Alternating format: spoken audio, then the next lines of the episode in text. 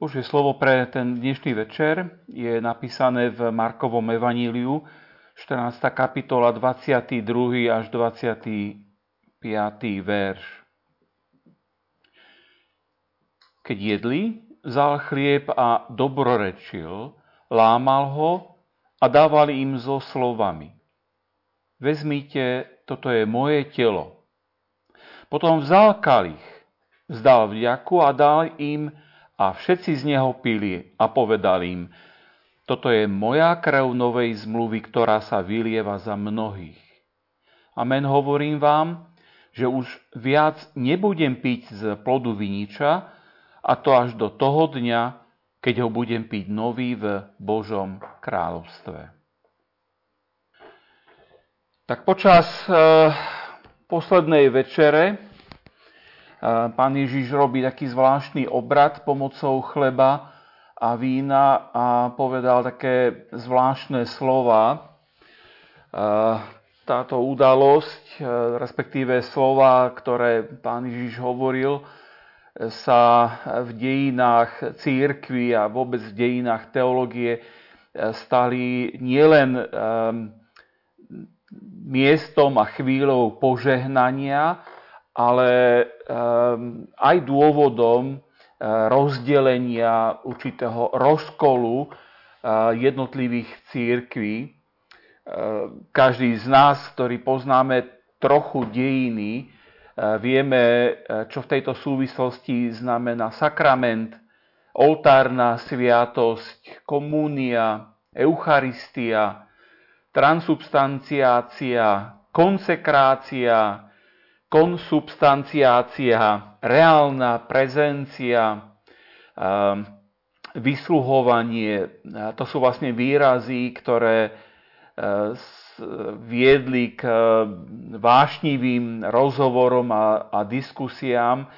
A hlavne, keď sa teda stretávame s rôznymi veriacimi ľuďmi z rôznych církví, teda kresťanských církví.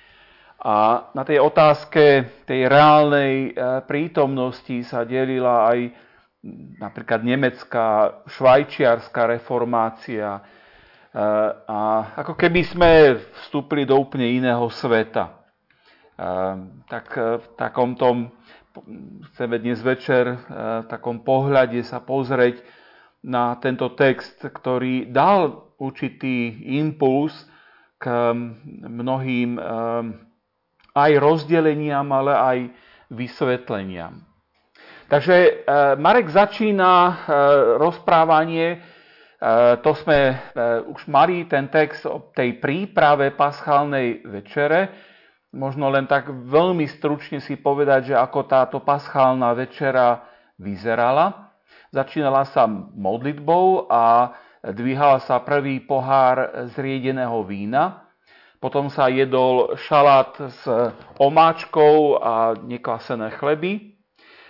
Prichádzal hlavný chod a začal sa s modlitbou a s druhým pohárom vína. Potom vlastne otec lámal chlieb, rozdelil ho účastníkom, ktorí ho jedli spolu s tým veľkonočným baránkom. No a na záver spievali žalmy, 113. až 118. žalm, pričom tá prvá polovica sa spievala po treťom a tá druhá polovica sa spievala po štvrtom pohári vína.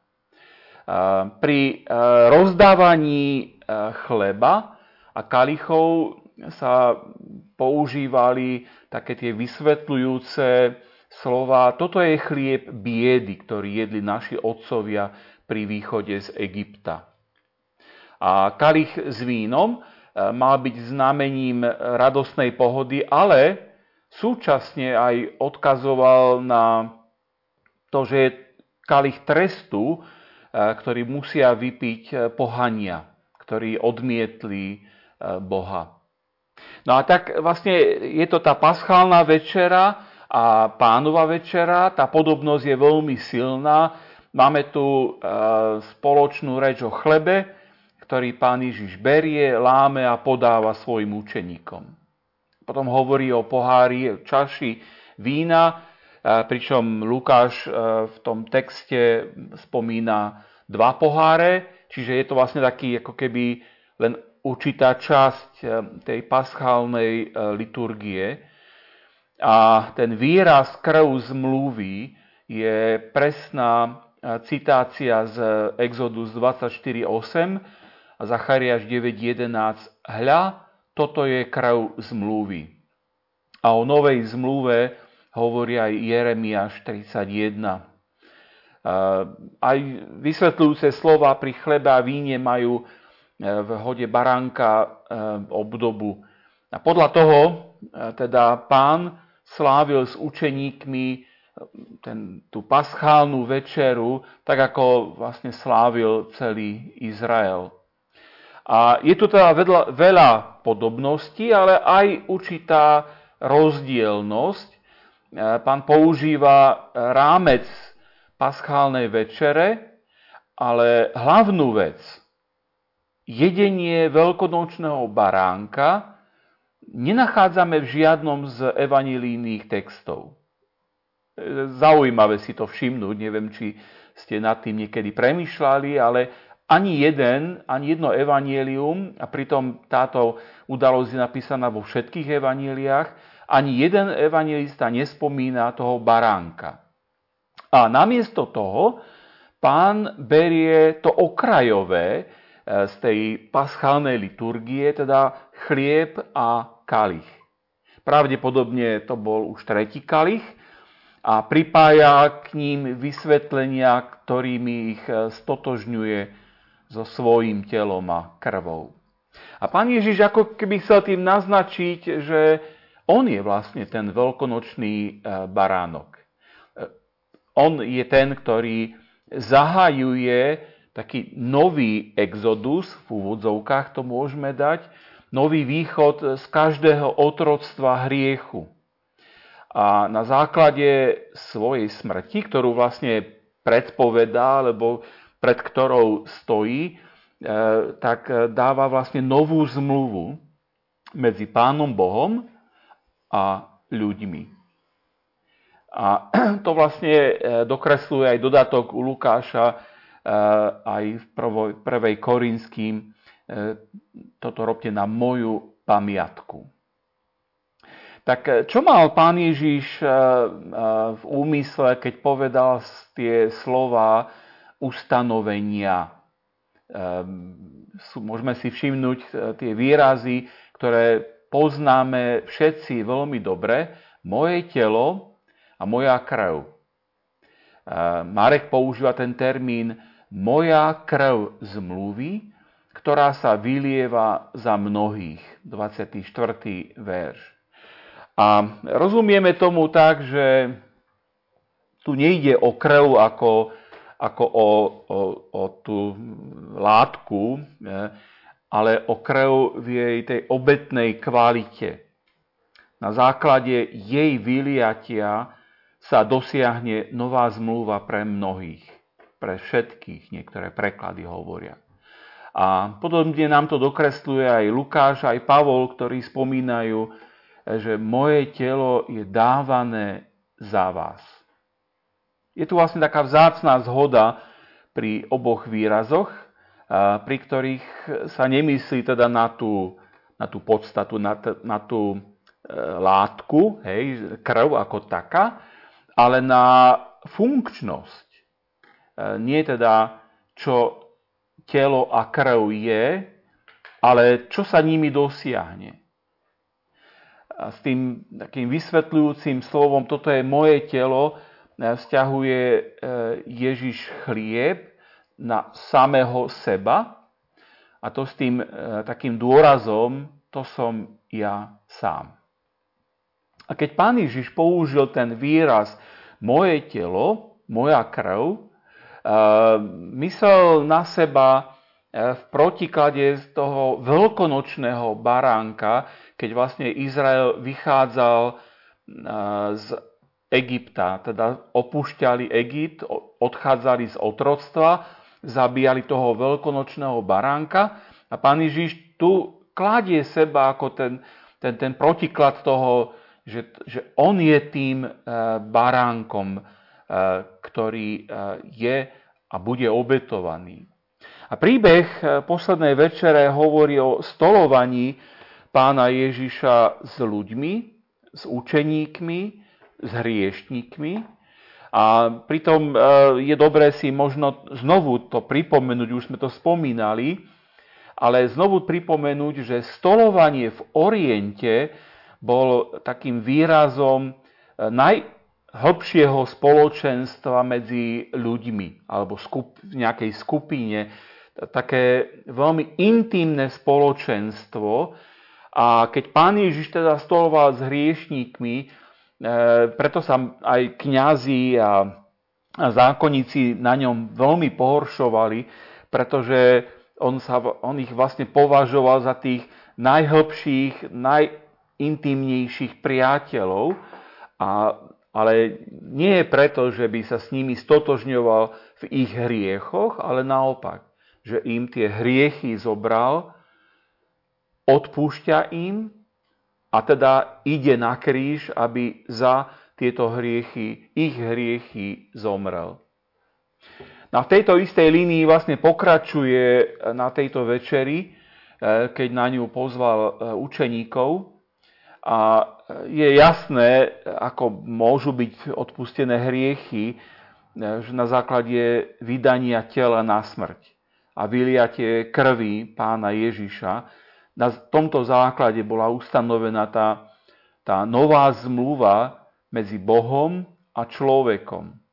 A na základe tejto zmluvy sa im odpúšťajú hriechy. Pán Ježiš eh, sprostredkúva s podávaným chlebom také spoločenstvo požehnania. Interpretuje sám seba ako ten, ktorý je prostredník spásy, žriedlo požehnania, spasenia. A s tým vysvetlením, e, toto je moja krv zmluvy, e, vzťahuje Ježiš víno na seba samého, na svoju osobu, e, ktorú vydáva na smrť. A pritom výraz krv zmluvy cieli na novú zmluvu, uskutočnenú zástupným zmierením. A pán Ježiš dáva učeníkom e, s tým kalichom a s tým vínom e, požehnané spoločenstvo, že oni majú spoločenstvo s Mesiášom a to vlastne takou účasťou na zmierení skrze svoju smrť v novej zmluve. Pán Ježiš teda urobil e, svojich učeníkov už dopredu účastníkmi na tej mesiášskej hostine a to pomocou takých zvláštnych darov, e, chleba a vína pri paschálnej večeri. A Ježiš im daroval spoločenstvo so sebou samým v novej zmluve, ktorú pán Boh ustanovil na základe zmierujúcej smrti svojho pomazaného. Takže tento zmysel večere pánovej je jasný a je, je, je, je prostý, je jednoduchý, lenže, ehm, ako už som spomínal v úvode, ehm, do toho prišla pohanská filozofia a tak sa začali teológovia pýtať, v akom pomere stojí tá, tá podstata chleba a vína k podstate Ježišovho tela a krvi a vzali si e, nielen pojmy, ale aj predstavy a problémy pohanskej filozofie. Pretože hebrejské myslenie sa zaujíma na dej. E, a, a pýta sa e, o, na, na ten taký vzájomný pomer. Izrael si vysvetloval slovo, z druhej Mojžišovej 12.14. Ten deň vám bude na pamiatku tak, že každá generácia, ktorá slávila paschálnu večeru, túto hostinu, sa vlastne stotožňovala s generáciou, ktorá vychádzala z Egypta a zažívali e, Božie vyslobodenie. Židom išlo o totožnosť dejov. E, Grékom išlo o totožnosť podstaty. A v tom je jedno z tých takých osudných poblúdení náboženského ducha, ktoré dodnes vlastne pôsobí zmetok myslenia. Pretože katolíci, rímskokatolícka církev, teda aj, aj e, gréko, aj pravoslávni, e, teda hovoria, že tá podstata, e, substancia chleba a tela Krista je totožná. A aby teda mohla byť totožná, musí vlastne prebehnúť tá, tá transubstanciácia alebo tá premena chleba na telo a vína na krv. E, naproti tomu Zwingli, to je e, švajčiarská e, reformácia, hovoril, že tieto dve podstaty nemajú nič spoločné, lebo chlieb je tu na zemi a Kristové telo je po pravici Božej.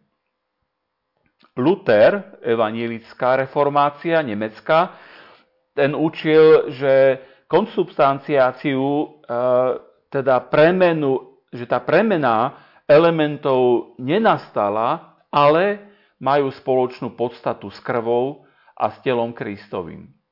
Takže vlastne telo a krv prijímajú e, všetci, ktorí sa účastnia slávnosti, sviatosti Večere Pánovej, to znamená e, aj zbožný, aj bezbožný.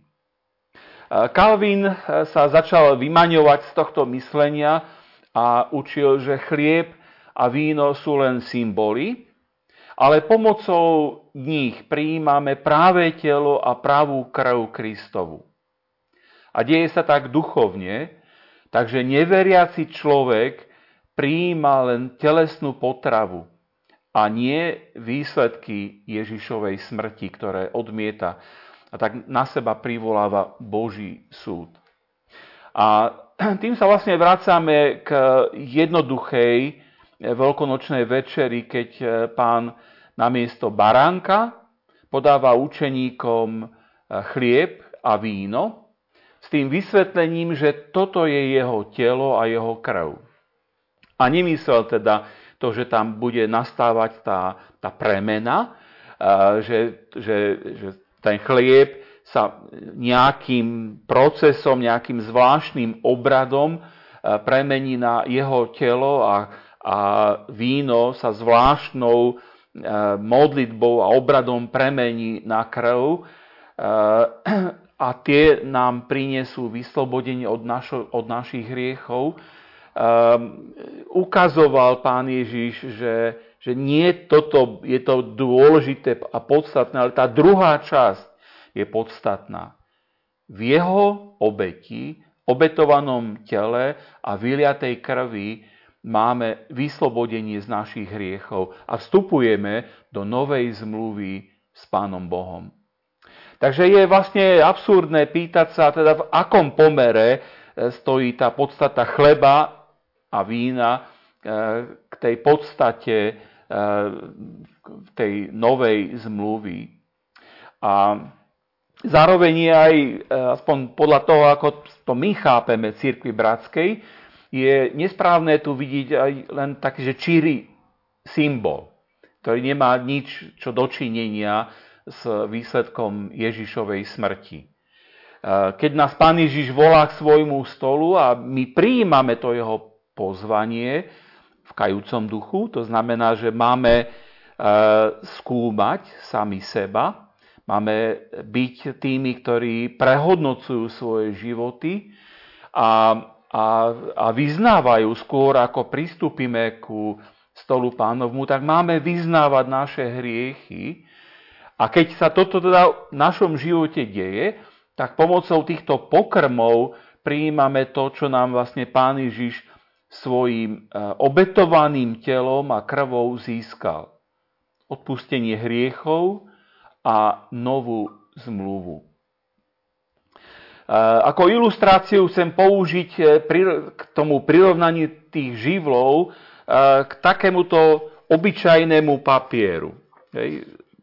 Je to obyčajný papier, ktorý keby som roztrhol, nič sa nedieje, A, a potom mám tu druhý papier, neviem, či na ňo dobre vidíte, a ten je oveľa vzácnejší a cennejší. A pritom je to v podstate jedno aj druhé je papier. Ale keď banka dá svoj podpis, svoju pečať na papier, on nezmenil svoju podstatu, je to stále papier, ale na základe sľubu tej banky um, môžeme mať vlastne veľkú sumu. 100 eur je veľmi slušný balík tej, tej dnešnej dobe. A tak je to vlastne aj s chlebom a s vínou, ktoré e, dávajú to, čo znázorňujú. Pán Ježiš na záver toho e, paschálneho hodu e, povedal také slávnostné slova Amen vám hovorím, že už nikdy viac nebude piť, že už nikdy viac nebudem piť z plodu viniča, a chcel tým vlastne naznačiť, že je to vlastne jeho posledná paschálna večera na zemi.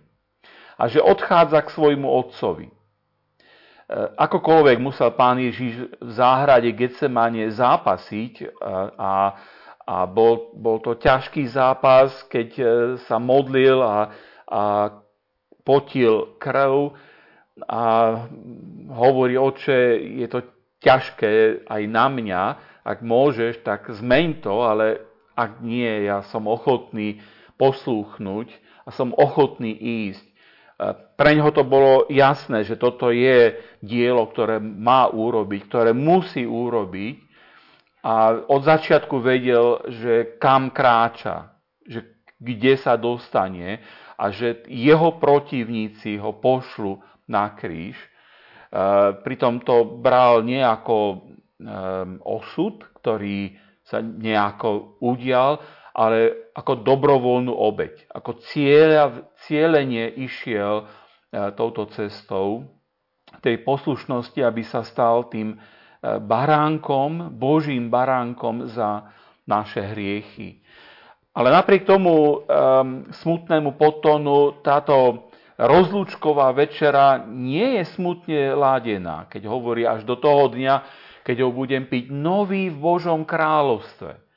A treba vlastne hovoriť o tom a treba si to pripomínať, že Božie kráľovstvo je na mnohých miestach v Novej zmluve predstavené práve pomocou obrazu hostiny.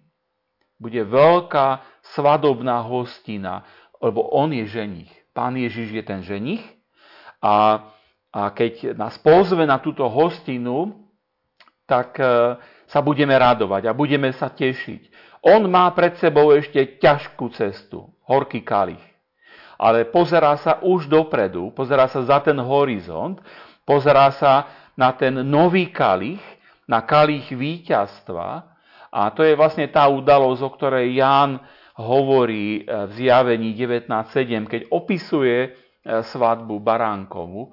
A tam sa toto spoločenstvo s učeníkmi úplne dokoná a naplní sa to Božie kráľovstvo.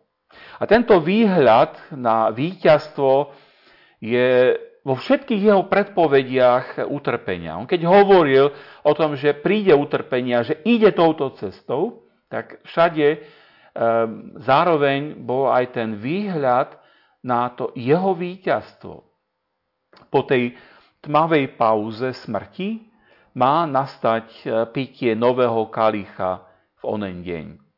A týmto sa prítomná slávnosť dostáva do vzťahu s takoutou slávnou eschatologickou um, budúcnosťou, alebo eschatológia to je otázka toho, čo nás čaká, aká je naša budúcnosť, a pán nám dáva takú nebeskú um, pečať a takú záruku jeho druhého príchodu.